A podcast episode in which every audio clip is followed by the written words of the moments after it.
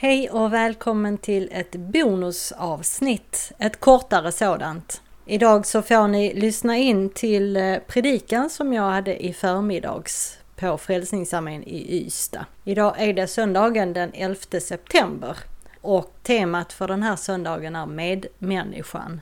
Att älska så som Gud älskar. Så jag hoppas att ni ska få glädje av det här lilla bonusavsnittet. Idag är det alltså den 11 september. Och eh, för ett år sedan så hade vi gemenskapsdag ute i Nybrostrand. Och jag badade i havet. Minsann, jag var tvungen att fortsätta den här kårledartraditionen som jag hade hört talas om.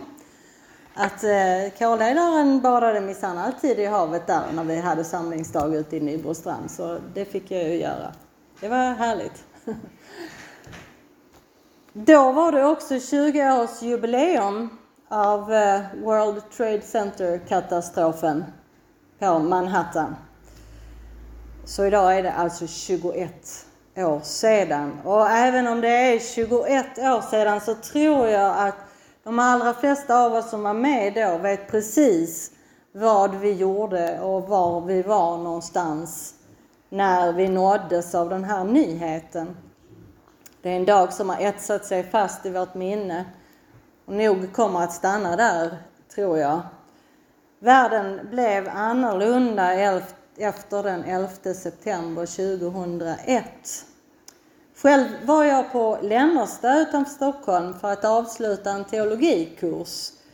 Så jag hade ingen aning om vad som hände i världen runt omkring. Förrän jag kom till Centralen då och skulle handla något i Pressbyrån och där stod en massa människor där och tittade på tv-stjärnan som hängde uppe på väggen. Och där såg jag hur tvillingtornen brann och föll och hur flygplanen flög in i dem. Så det var en ganska jobbig tågresa hem. Det var många som var engagerade i det här och pratade i mobiltelefon hela vägen hem. Medan andra inte ville ha någonting med det att göra. Det var väldigt konstigt. Det var som om döden, speciellt ondskan, hade fått ett ansikte, en bild den dagen. Och idag då, den här söndagen i kyrkoåret, har alltså temat medmänniskan. Och evangelietexten som eh, Lena läste är hämtad ur Jesu bergspredikan, som ungefär var hans programförklaring.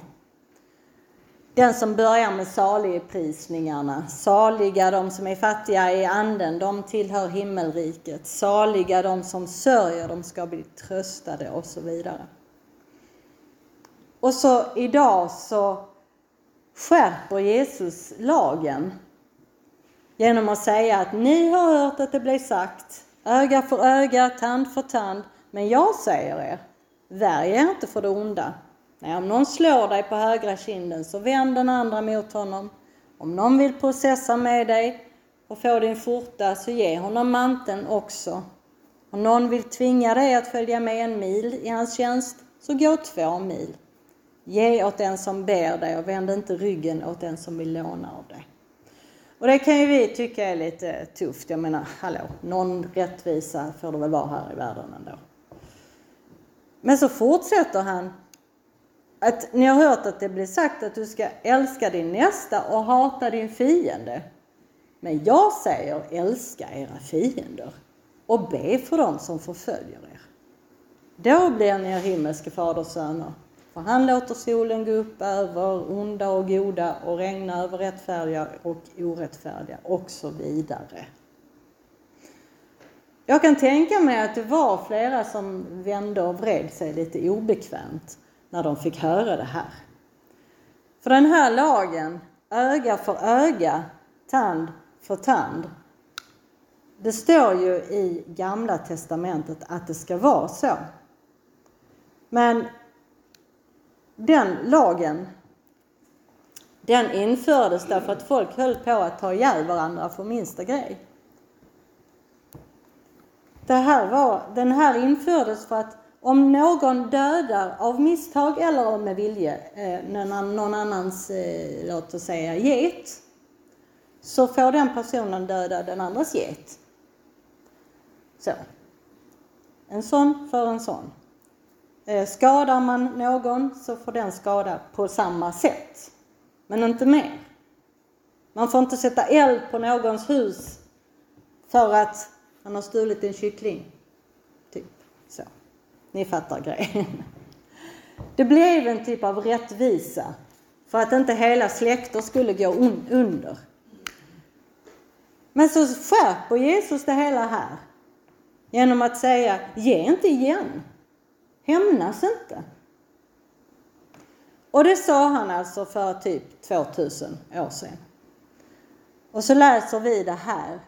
Och vi vill väl som kristna, som Jesus efterföljare, rätta oss efter det. Och ändå så är det så många av oss människor, oavsett vilken religion eller livsåskådning man har, som lever lite kvar i det här, öga för öga, tand för tand. Eller till och med ännu mer. Vi lever kvar i det som var innan, för man ger inte igen med samma mynt, man ger igen dubbelt upp, helst. Jo då, ni vet vad jag menar. Ta den 11 september 2001. Några galningar som lever i illusionen att de behöver rädda USA från sig själv kapar några flygplan, flyger in i tvillingtornen på Manhattan och i Pentagon i Washington.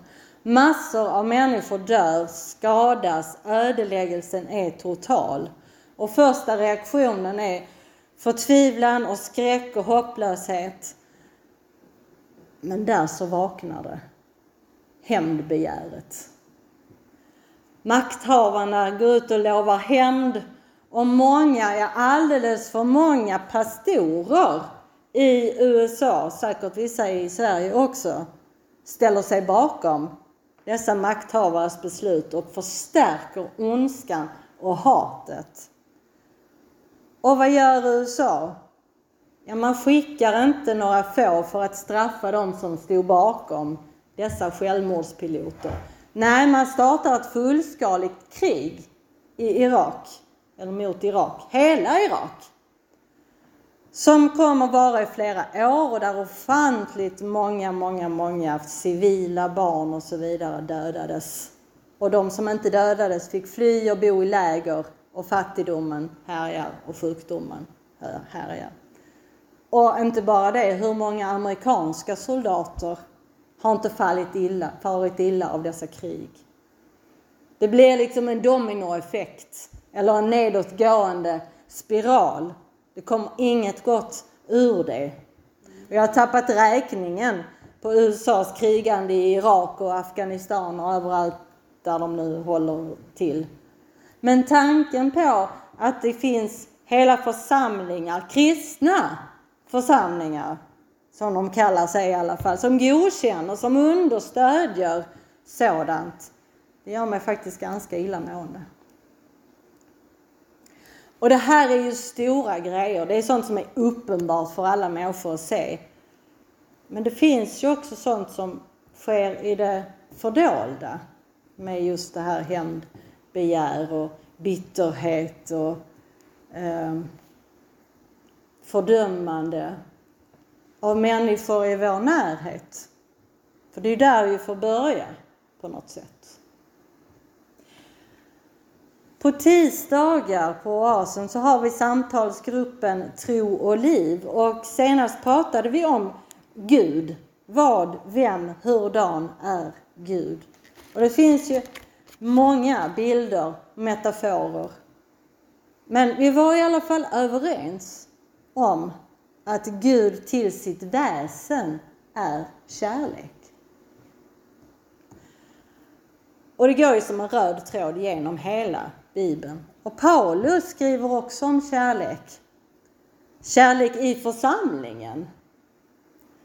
Kärlek till våra medmänniskor. Bland annat i Romarbrevet 13, 8-10 står det Stå inte i skuld till någon utom i er kärlek till varandra. Till den som älskar sin medmänniska har uppfyllt lagen. Buden, du ska inte begå äktenskapsbrott, du ska inte dräpa, du ska inte stjäla, du ska inte ha begär och alla andra bud sammanfattas i ordet du ska älska din nästa som dig själv. Kärleken vållar inte din nästa något ont. Kärleken är alltså lagen i dess fullhet. För om du älskar någon på riktigt, då vill du inte hämnas. Och även om du känner att du vill det ibland, så gör du inte det för du tänker efter en stund extra och säger nej, det är inte värt det. Kärleken är ändå större. För kärleken vållar inte din nästa något ont. Och vem är vår nästa? Vem är vår medmänniska? Ja, men det är väl alla runt omkring oss. Även våra fiender. Även de som inte tycker som vi gör.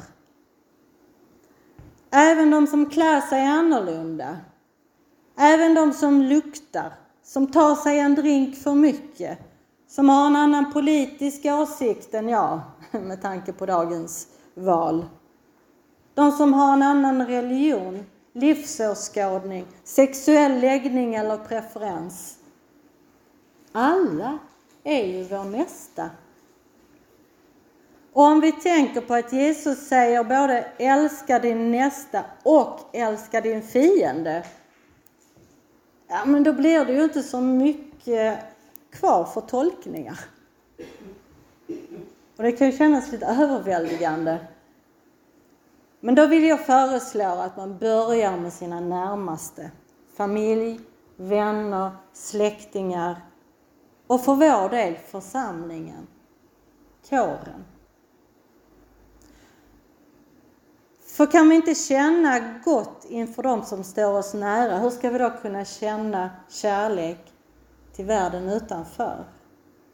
Utanför församlingen. Hur ska vi kunna visa andra människor Guds kärlek? Vi är kallade att älska så som Gud älskar. Och det sker inte om vi följer öga för öga, tand för tand.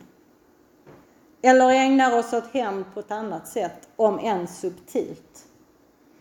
Det finns en hel del passiv aggressivitet i många av oss.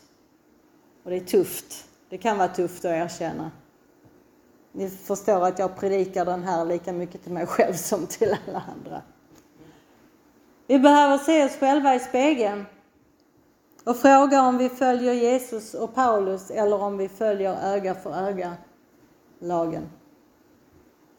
Och vi kan ju också se det goda som skedde efter den 11 september 2001. Människor kom samman för att hjälpa, trösta och ge ut av sig själv till andra, till främlingar, till grannar, ja till alla som farit illa. Kärleken bröt igenom, för kärleken är starkare och vållar inte vår nästa något ont. Så Jesus kallar oss att älska som Gud älskar, vilket betyder alla. Och även de du hatar mest. Även de som är svårast att älska. Även de som du kanske hatar så mycket så du inte ens kan nämna deras namn. Och även att be för våra fiender, de som förföljer oss. Ja, det är vår uppgift. Älska och be. Så får Gud ta hand om resten. För kärleken vållar inte din nästa något ont. Kärleken är alltså lagen i dess fullhet. Amen.